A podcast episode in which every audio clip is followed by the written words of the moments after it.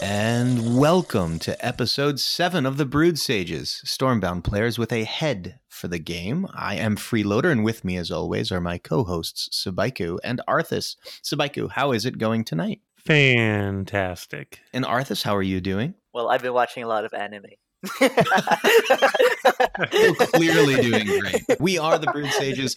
And as a reminder, you can always contact us at Brood Sages on Twitter. And for you old folks, our email address is thebroodsages at gmail.com. Now, guys, uh, I'm very excited about this episode. And I know you know, I guess no podcaster should ever say this is the most mediocre and whelming episode we've ever produced, but we have a really special treat that Arthis has brought for us tonight. Mm-hmm. Before we get to that, however, I would like to just ask everybody how their weeks were in Stormbound. So, Subaiku, how was your week? My week was pretty good. I did buy some packs for the first time in a little while. I wanted to broaden my library, so I started spending some gold there. And then, uh, unfortunately, a combination of some good cards in the shop and uh, Fusion Stone quests instead of gold quests left me a little light on gold. So I didn't get to go too deep into the brawl. I managed to scrounge up the gold and uh, grind the ladder enough to get to the pack, but not to the Fusion Stones. Oh, dear. Uh, Which is a shame because I do like the Frostling Brawl. This is actually a pretty fun one.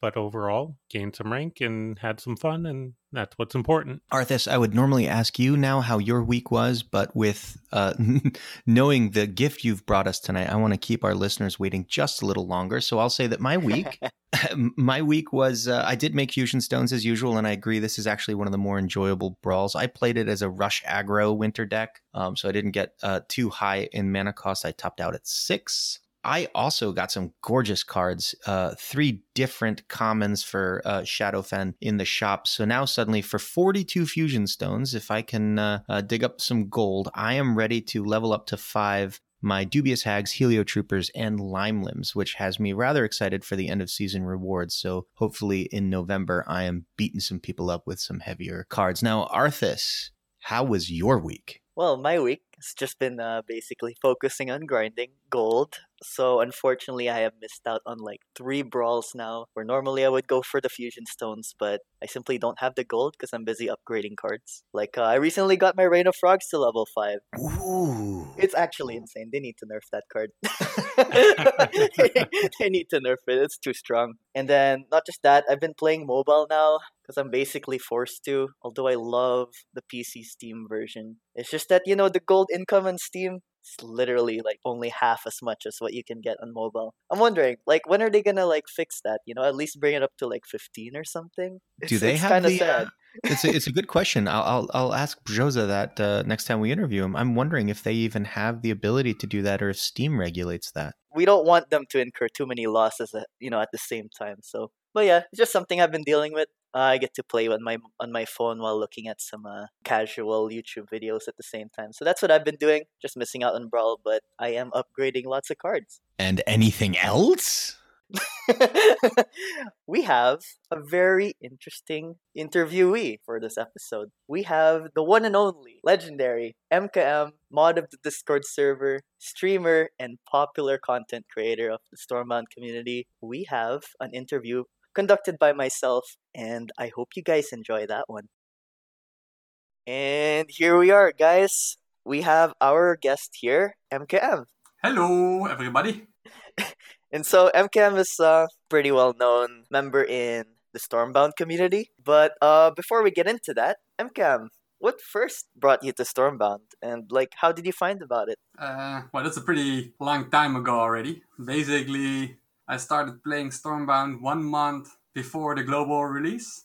So that's like three years and a couple of months. And well, I started it because I was looking for a job and I found Paladin Studios and they were creating Stormbound. And well, what's a better way to prepare for a job interview by playing their games? I was guessing. So I was just uh, start playing the game. It was still in soft launch during that time in the Netherlands. So well, I was like one of the first to have access to the game as well. So it was a lot of uh, fun. Yeah, and, and I uh, started working at Paladin, and from that point on, I just kept playing it for fun and for work. Oh, so you didn't even like start off with like, oh, this is a cool game that I want to play. You started off with, oh, I, I want to join like Paladins. Yeah, yeah, that Oh, was okay. basically it. That's pretty cool. And Awesome. um, wait, so how that was like three years ago? You said right? Yes, So you've been playing ever since. Yeah, done my daily grinds every day, and uh, well, see all kinds of meta, see all kinds of people, and uh, experienced it like on different levels because well, working on the game, but also playing the game as a sidekick. Well, there's wo- two different kind of worlds colliding sometimes. Oh yeah. But uh, well, it's a lot of been fun, and now uh, without Paladin, but with Sheepyard as new developer, I can just solely focus on enjoying the game as a player. All right. So um, I mean, since it's been a long time now, what what do you think was the best time to be playing Stormbound? Like, what is your favorite time period of the game? Uh, I would say two times. I would say the basically the global launch, since then the game was very pure, and well, now we have a lot of cards. It becomes a bit more complicated, so it will be a bit more harder for people to join in. But on the other hand, during the launch, the game was like completely unbalanced and well, well, like all the polish that have came afterwards wasn't there. So yeah, it was a very raw diamond, so to say.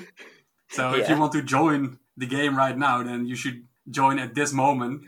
And most likely, every time there will be a new update, you should join the game because, well, every time the game just gets a bit more polished. The first time user experience get improved and the balance becomes way more solid. Like no silly OP cards are in the game anymore. Like Mhm. we can complain about cards right now, but in the past there were like really OP cards that were so completely broken. Yeah, it's very interesting to like um explore through the change log in Stormbound Kitty about Yeah. the the particular cards. Like, it really uh, shows some very interesting changes that they did. yeah. Did you saw the one with uh, Gift of the Wise? Uh, oh, I remember that it used to draw a card. Well, it used to draw two cards. It was Oh basically God. zero mana, gain three mana, and draw two cards on max level. Yeah, I remember when I was uh, watching some of your uh, videos before. You were like, uh, "Oh, there's there's no reason not to play this card, even though you're like at twenty mana, because drawing card is just that good." Yeah, it's, it's always a win condition, or not a win, but always good. Oh man, the winter days. Yeah. and the like if reckless rush or he would have lived like there was like the restless goat card one mana six strength two movement and only dealing one damage to your own base like things like that that would never see the day of light anymore Yeah. I'm, I'm really happy that those days are over as well yeah, for sure. So, Emkaem, since you are a recognized member of the community, we also, a good few of us, like a good chunk of the community, know that you actually stream, like on Twitch and stuff. yes Um, about that, how did you get into streaming and um, what do you enjoy about it? Well, how I, let's first start with how did I uh, started streaming. Well, basically fo- started with my YouTube channel. Uh, I remember in the old days you had like Dansu and the Popular Eagle who were making videos. Well, Dansu also did commented it and he was a bit more higher level, and the Popular Eagle was way more casual. and I was like, well, I just missed people playing like really skilled uh, high level games.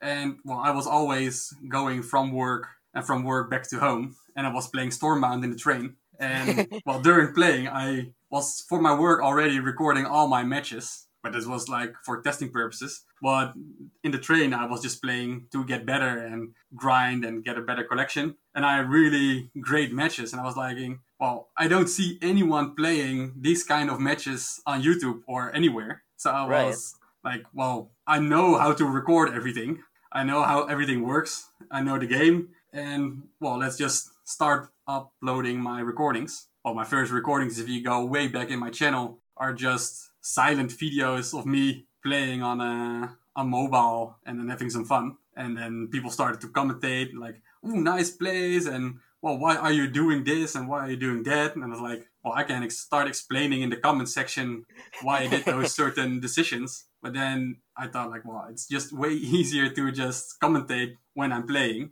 So it evolved into giving more feedback on that point, and eventually it was like, well, why not just start streaming and uh, go all in? Oh, what what's your favorite like uh parts about streaming though? Like, what do you enjoy the most about it? Well, the most I enjoy is just the interaction with people.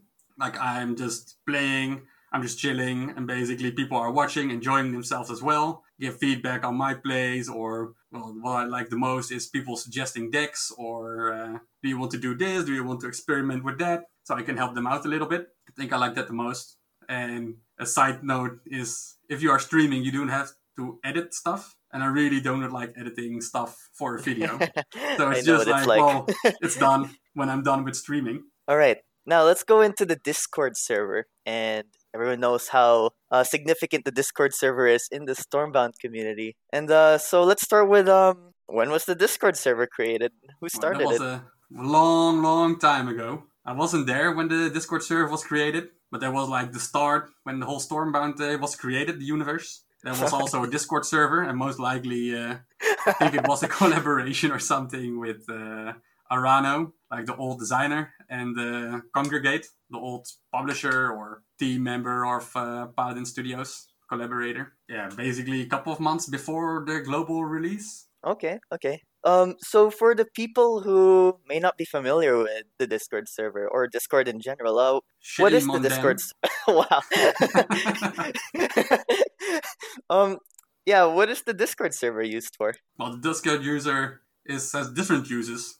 Basically, it's a really, really nice place for high enthusiastic people of the community to interact with each other. And I think that's the like the highest prio of the server is like that's how I met you, right? Like I really like Stormbound, you really like Stormbound, and we like to talk about Stormbound, and then you have a place to meet and find similar minds. So I think that's really important. And what I really like about Discord as well is the interaction with the developers. So in the past, it was Paladin Studios, and they gave a lot of feedback or like uh, previews on what kind of updates there will be coming, and try to get some feedback before submitting those changes into the game. And now we will also see that with Sheepyard, where there's like a dedicated community uh, manager who's just focusing on the interaction and help everybody out as well with bugs and feedback and help them also around it uh, communicating them with each other. Like with the latest update they have like the community tab. So they created links to the discord to the reddit and to their instagram and facebook. So hopefully more people will uh, mingle with each other. But hopefully also more people will come to discord obviously. All right, so interesting enough, um, if you guys don't already know, Emkaem is actually a mod on the Discord server, and so uh, we're curious to see uh, what's it like um, being a mod. What are your responsibilities? How did you become a mod in the first place? Uh, well, let's start at the beginning. I started becoming a mod from the role as uh, Paladin Studios. So I was working alongside uh, Arano, doing a lot of stuff for the community, starting out as a developer. And I was basically my introduction to Discord as a, at all because I was never using Discord. I didn't knew how it worked. So it was very interesting for that. And at that point, I was also a quality assurance. So I was working a lot with people on uh, bugs and issues they found and set that up as well, try to reproduce it so we could fix them in the future updates. And alongside Arano, I was uh, doing a lot of uh, community managing stuff and try to interact with the community and uh, get them hyped for upcoming updates. Well, basically, when I stopped working at Paladin, I transformed myself into like a player mod, and now I'm just uh, a bit more chilling and trying to uh, keep the community a bit more healthy in a sense as a player. Mm, So Oh, yeah. people just need to how do you call it? Basically, you I think you just call it like a, a healthy communication with people, no toxicity, and also help uh, deciding uh, what needs to be done when people are breaking the rules, but also getting some feedback from the community from the Discord server, and then try to come up with ways to improve. What kind of channels do we want? How do we order those channels, and etc. etc. Yeah, the mods have been doing a pretty good job in keeping the the community uh, healthy and welcoming because I do I, I enjoy the Discord community very very much. Always happy to hear. Let's move on to some more Stormbound then. Stormbound. It's, it's pretty nice to always ask what some what someone's favorite faction is. So, uh, what would yours be? Well, it's so difficult. Like there are like four flavors, right, or five if you call neutral as well. And I think guess. if I really go back, I think I'm privileged as a Shadowfen player. Just yeah. yes, more Shadowfen people in the podcast. Let's go. Like Shadowfen is the most interesting way to play control. If I go play aggro, I think I will go with the Ironclad aggro, but that's just because I want not to have Swarm aggro win. So my aggro counters tries to counter Swarm aggro. Oh yeah, I, I see how that works. But in general, let's just go defending. And I think the convert traps you can make, how you call them, are very interesting mechanic as well. And now with the recent uh, toxic sacrifice uh, birth, how you guys call it, I think Mhm. it also becomes a bit more interesting because now it becomes two mana, so it won't be an auto include in any decks to have an easy AOE. So now you have to start coming up with uh, unit placements and set up those traps for convert and witches of the wild, etc. It matters a bit more. Nice way to segue from the birth. well, what do you think of the changes that Sheepyard has made to the game? Where do you think they're trying to move the game towards? Uh, well, I really like uh, the changes they did so far, especially the balance changes. Like they are minor to do. Well, you have a lot of think about like what's the impact of a balance change, but like for us, it just makes a whole new deck possible because a card costs one mana less and another card that has been OP for like forever. Like the elders were never changed since they were released until Sheepyard did it. So it's like super important that those cards are finally getting a nerf. If they never get nerfed, then well, they will still be dominating the meta as we know it right now. So those things and well, if you listen to the previous podcast, then you also heard that they will uh, do more minor balance changes every month. So that's Yeah, that- amazing, and that will keep Mhm. everything fresh. New decks will arise because certain cards become stronger, other becomes weaker, and those that that dynamic is, I think, very important. hmm And for the where they are going, I'm really hoping they go uh, into more first-time user experience, like getting more people uh, engaged into Stormbound.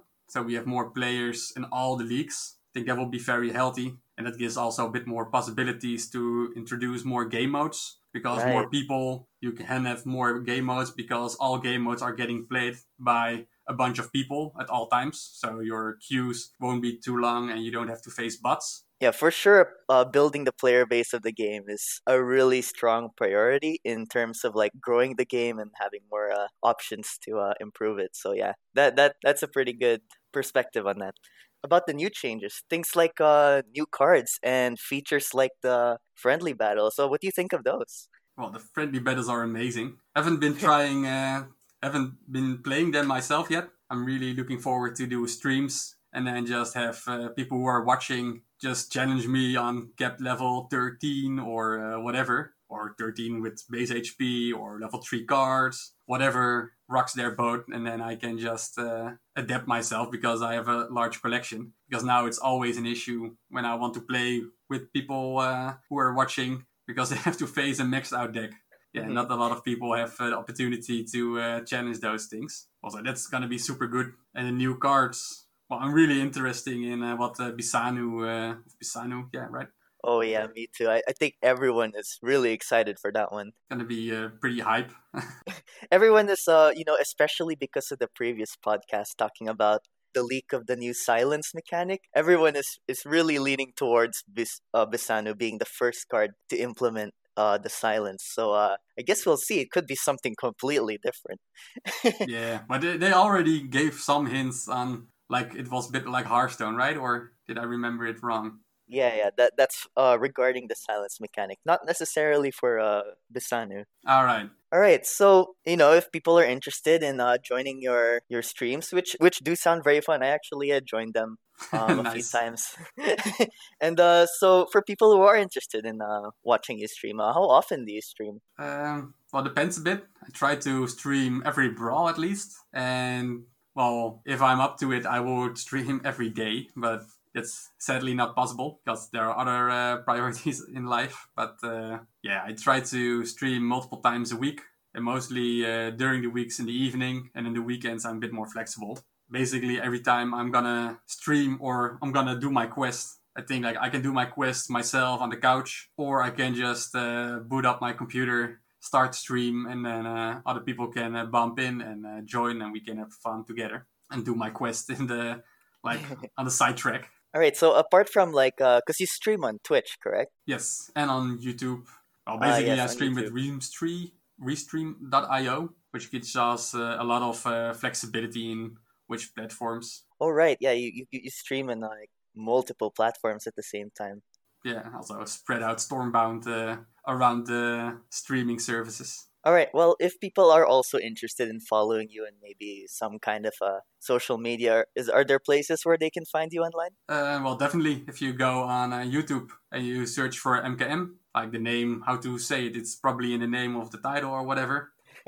so you can find it somewhere, or you can just look it up for uh, on Twitch, and otherwise uh, join Discord, and then you will see me as a player mod there as well. So you can always uh, ping me. All right. Well, I, I hope you guys enjoyed that interview, and especially you and Emkaem. Thank you for having me. It's been a it's been a real pleasure having you here. It was a pleasure to be here.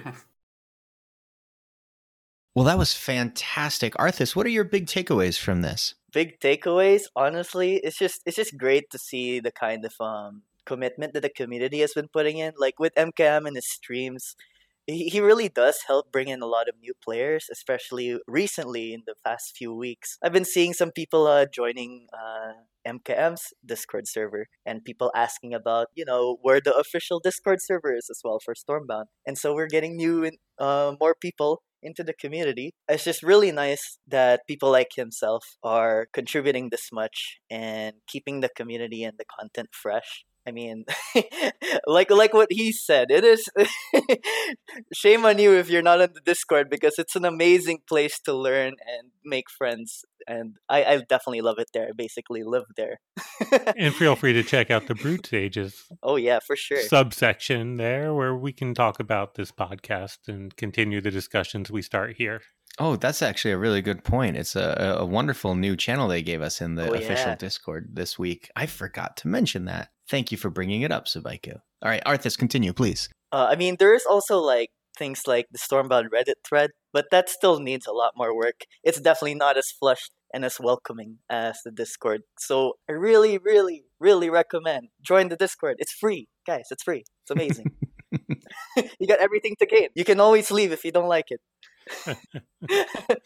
And, and Subaiku, what were your takeaways from the interview? You know, one thing that as a newer player to the game was great to hear was the uh, the history of the balance changes and the fact that you can go onto Stormbound Kitty and take a look at some of the ways that the cards used to be and uh, compare that to how they are now, and that really gives you an idea of what's powerful in the game and what what maybe used to be too strong. And if you compare that to what you're looking at now, gives you gives you a really good idea of what cards are still very good to play.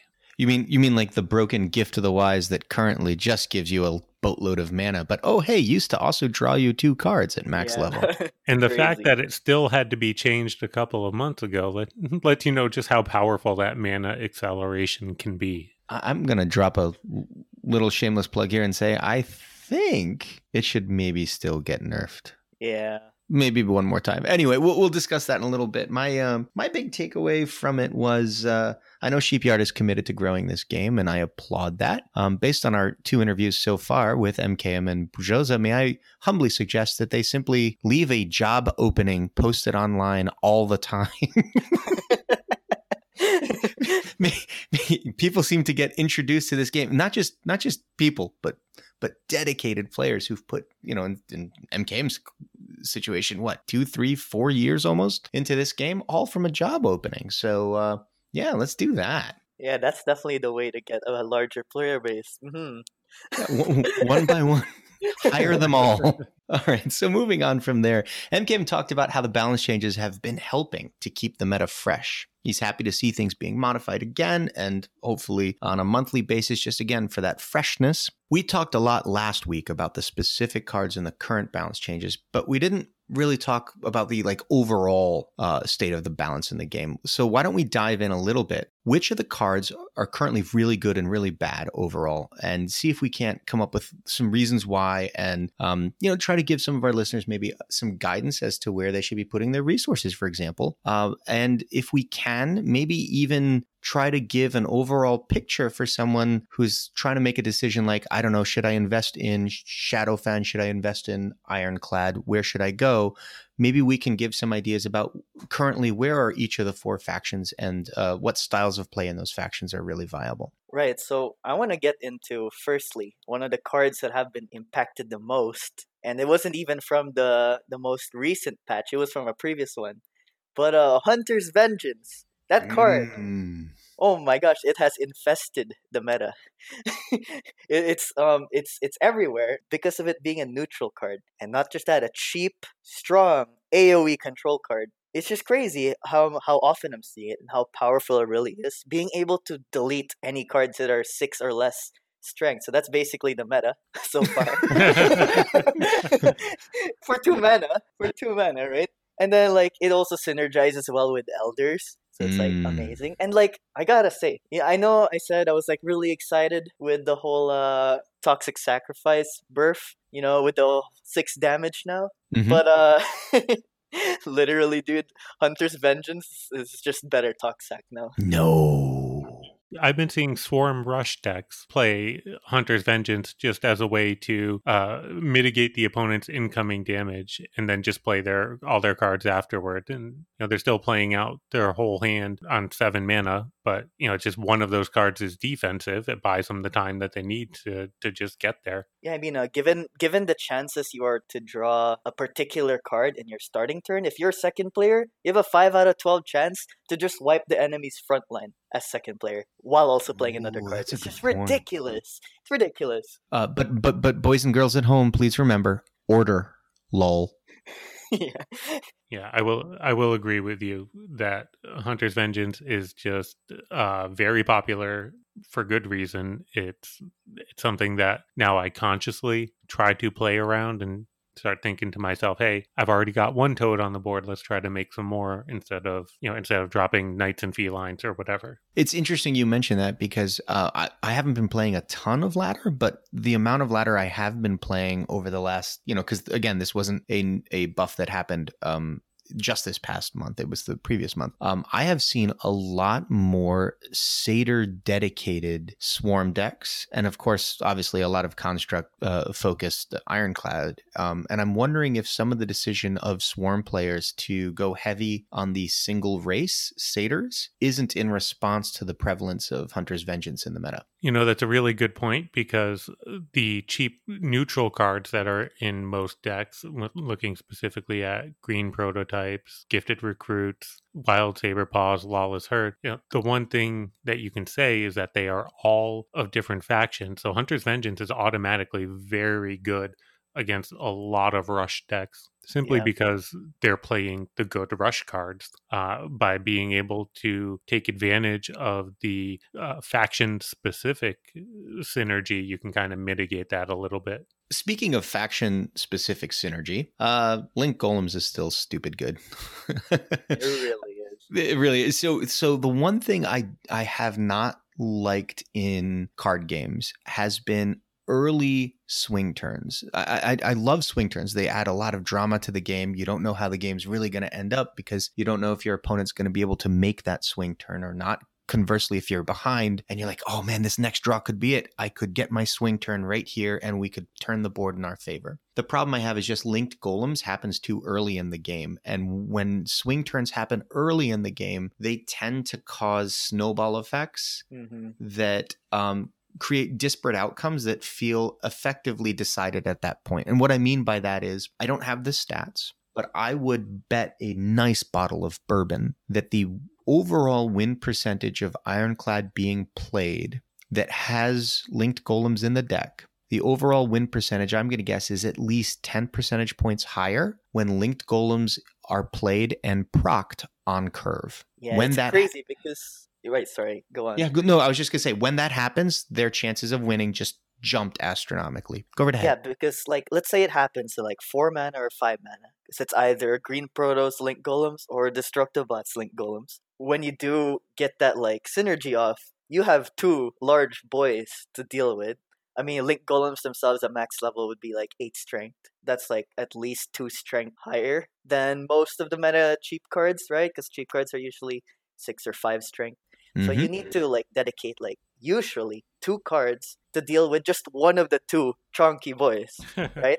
And not just that. If it was if it was procced in the early game, right? The enemy also has not that much mana to deal with that kind of ridiculous value. Right. That's what. That's why the the the win percentage swing I think is so big is because it's happening earlier than your opponents have the ability to really respond to. And so it just from there it, everything gets easier. You don't have to fight to maintain your front. Your front's going to progress each turn because it's there's two like you said two chunky boys on the board. Uh-oh. Uh, you know, your opponent can't afford to turn an entire hand into those cards, but that's what they would have to do, right? Three cards played on turn like five or six would all need to dump into them. Otherwise, how do you clear it? Luckily, I mean, as a Shadowfen player, it's a little it's a little more uh, tolerable, manageable when you have something as amazing as witches. For sure. Yeah, right. yeah.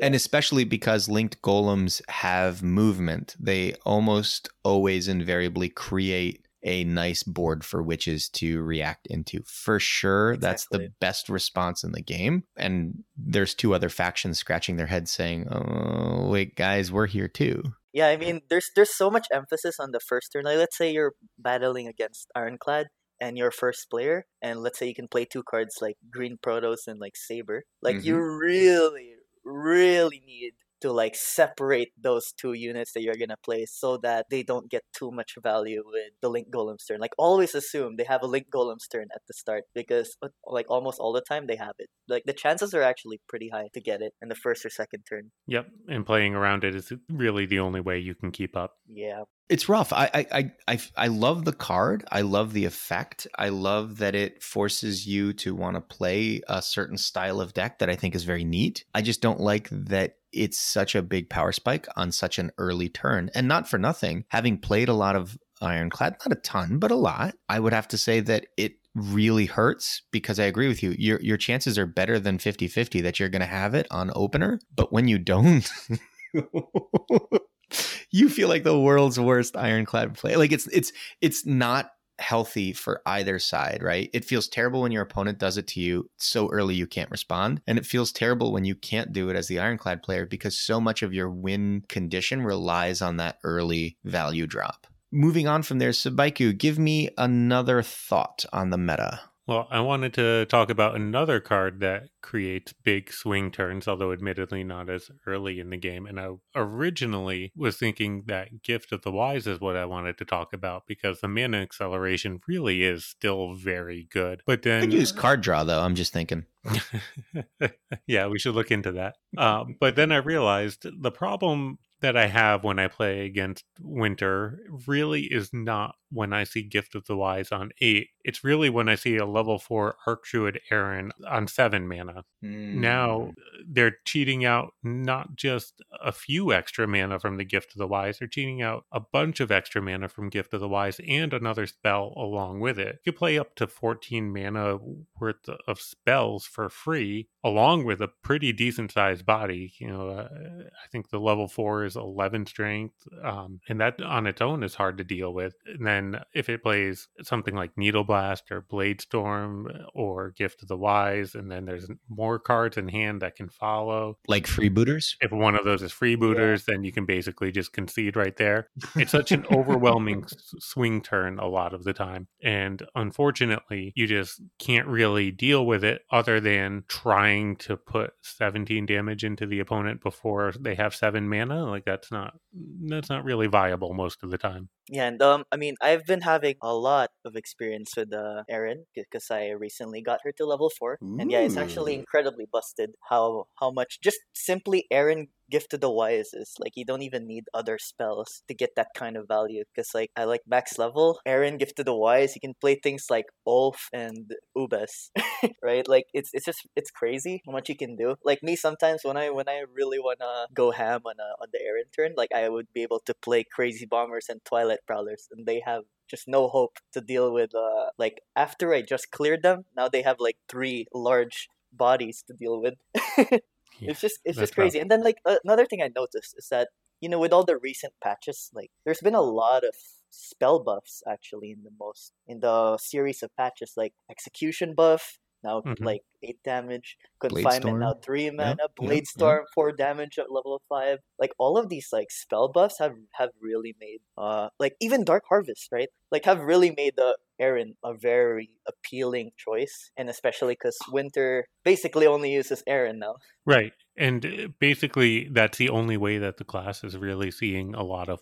play Mhm. and any sort of success, which just tells you how how busted that card is. Yeah, this is exactly uh, the kind of thing we we discussed this. Uh, I want to say in episode one, the beginning, uh, the discussion around how mana cheat can constrict design space. The problem is if Winter was given good defensive spells additional to what they already have, it would just be overpowering because of Earyn. You would play Gift of the Wise and whatever that good defensive spell is, and holy smokes, like not for nothing, your opponent, if they can have Earyn on turn, uh, the game's over. And so Winter doesn't get the other kind of control tools and and uh, spells it needs because Earyn's there, uh, especially level four. It, I mean, it's one it's one thing to cheat out a card from hand. It's another thing for that card to be mana gain. But then when you also allow them to do that plus an AoE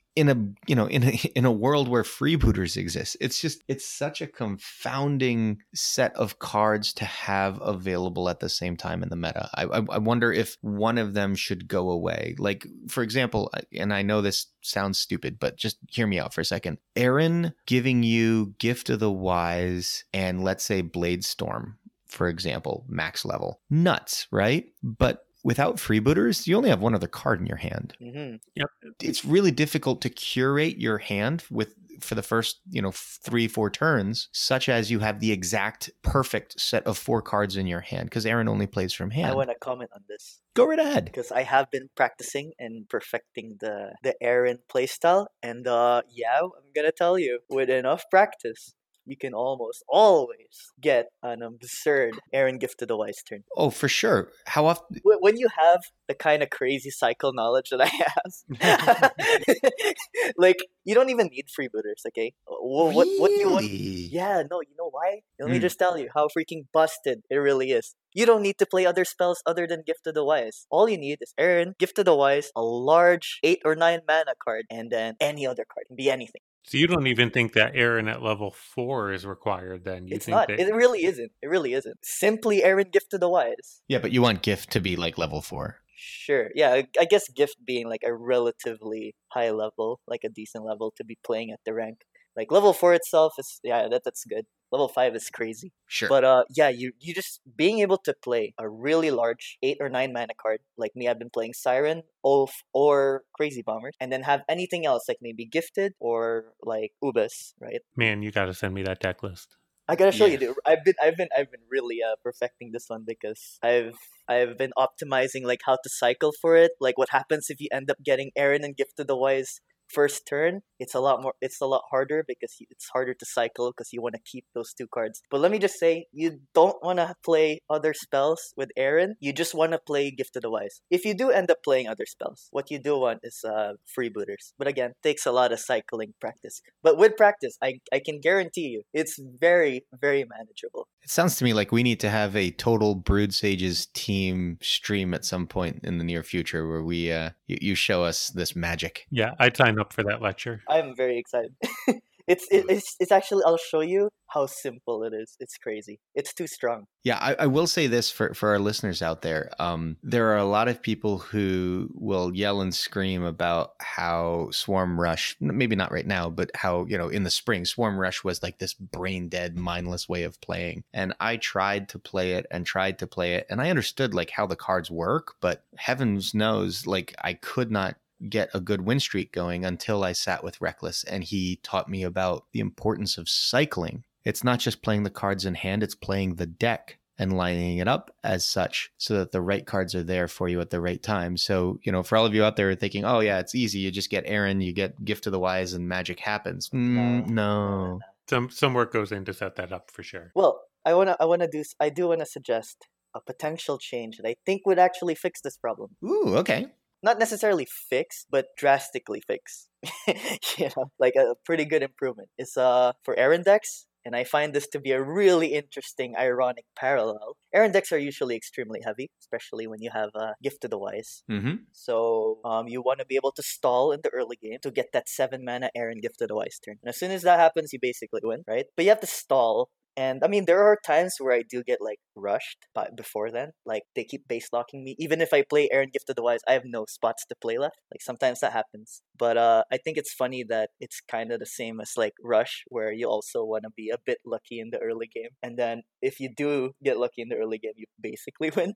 I think it's funny that Rush and that heavy deck have that sort of like parallel. But anyway, regarding my proposal, because of how important it is to survive up to seven mana, I think is going to be extremely hard to pull off if Earyn was 8 mana. Ooh. One turn is massive. It's so big of a change on the board. Because one, I mean, one mana difference, not only is it one turn for you, but it's also one turn for the enemy. Two turns that are going to Mhm. be happening before you get to play your ideal Earyn. And also, Earyn now won't be able to abuse the absurd mana gain from Gift of the Wise because now they're both 8 mana. Right. It's just a free. It's a free unit. Right. It would definitely be a drastic change for sure. Another option would be to limit the spells that she could play and maybe have it be something like can play can play two spells up to five mana, up to six mana, something like that. So you can't abuse the mana acceleration oh, with oh yeah, it. that, that one's that one's a good one too. Yeah, I like I like both of those ideas. In fact, all right. So moving on from there, those are some of the more powerful cards that we're dealing with in the uh, meta right now. How about some of the cards that were maybe they were seeing play and are seeing less, or maybe they were never seeing play and now they're still not seeing play.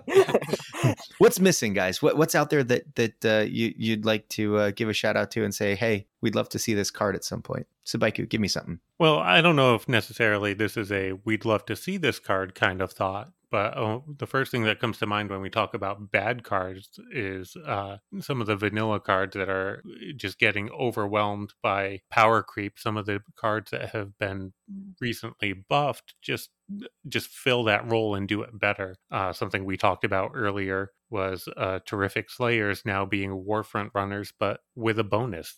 If you have them at equivalent level, they're equivalent strength, but terrific slayers also does some damage to dragons if your opponent happens to be running them. Uh, or fluffy bad boxers is now just stronger than heroic soldiers. And I understand that there is a rarity discrepancy there the two knights are commons and the uh, cards that are replacing them are rares but i don't think that a rare should be the same thing as a common but better i think that's bad for the game in general and just drives up the cost of playing more than anything else I think that's really fair. Arthis, give me something. Well, to add to that, uh, I remember I think Berzosa uh, like gave a small leak about this, but they are thinking about. I don't remember what the word he used. It was either like rework or tweak.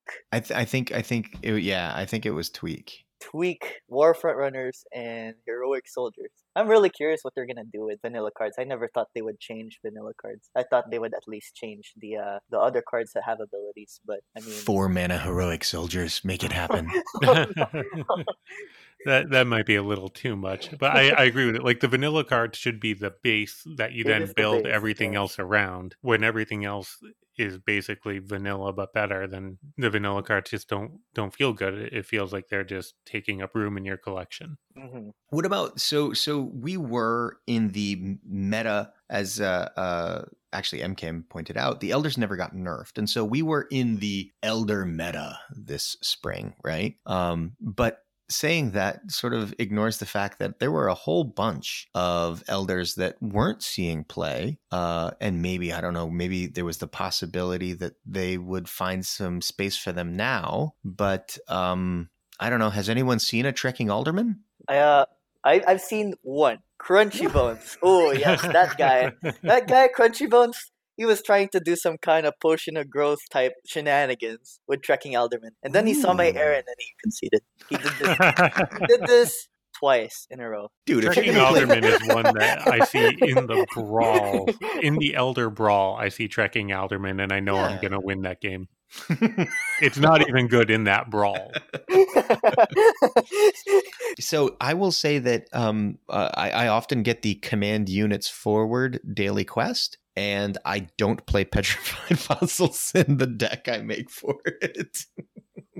Oh my god, petrified fossils, that thing. it's such a meme. I feel like it's it's right. Like I, I feel like the mechanic is right for Swarm though. It's an elder. It, it's like a cool, you know, build off of the mechanics that were already there. I don't know why it doesn't work, but it just it good gracious, it does not. To cite the weekly card competitions, that some of the criteria they use to judge cards is uh not only like the concept and design, like how good they are to fit the theme and the game of Stormbound, but there's also the balance. Um, although Petrified Fossils like really fits the Swarm theme, uh, the balance, the balance portion of the card is just. It might be that it's not strong enough, but I think that the problem is isn't the strength of the unit. The problem is you don't always want to command all of your units forward. You lose the control of which units you push and when you push them. Mm, that's a good point. That really messes up your positioning. And if you're playing some sort of rush deck, then the positioning is really important. If you if you push the wrong units forward, it's too easy to clear your front. You need more on the board. And that's why you can't just slot it in at, at, five mana on a rush deck and think that you're going to win, you're much better off having Forgotten Souls because it costs a lot less.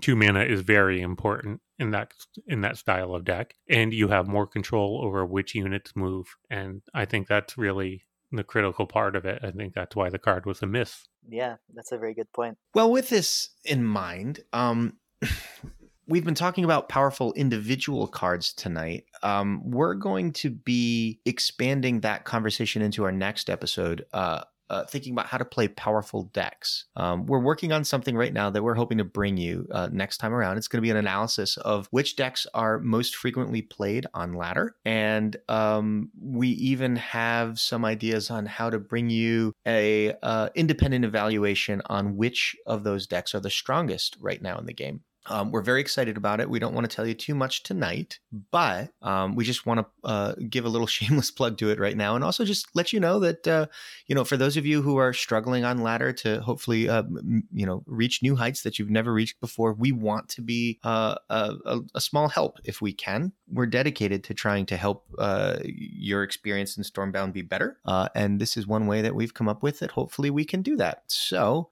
look for that in the next episode. It may may uh, even have a web page with some information on it. If we can get this right, please knock on wood for us. This is a first attempt for us, and you can just go back and listen to our old episodes to know how first attempts normally go.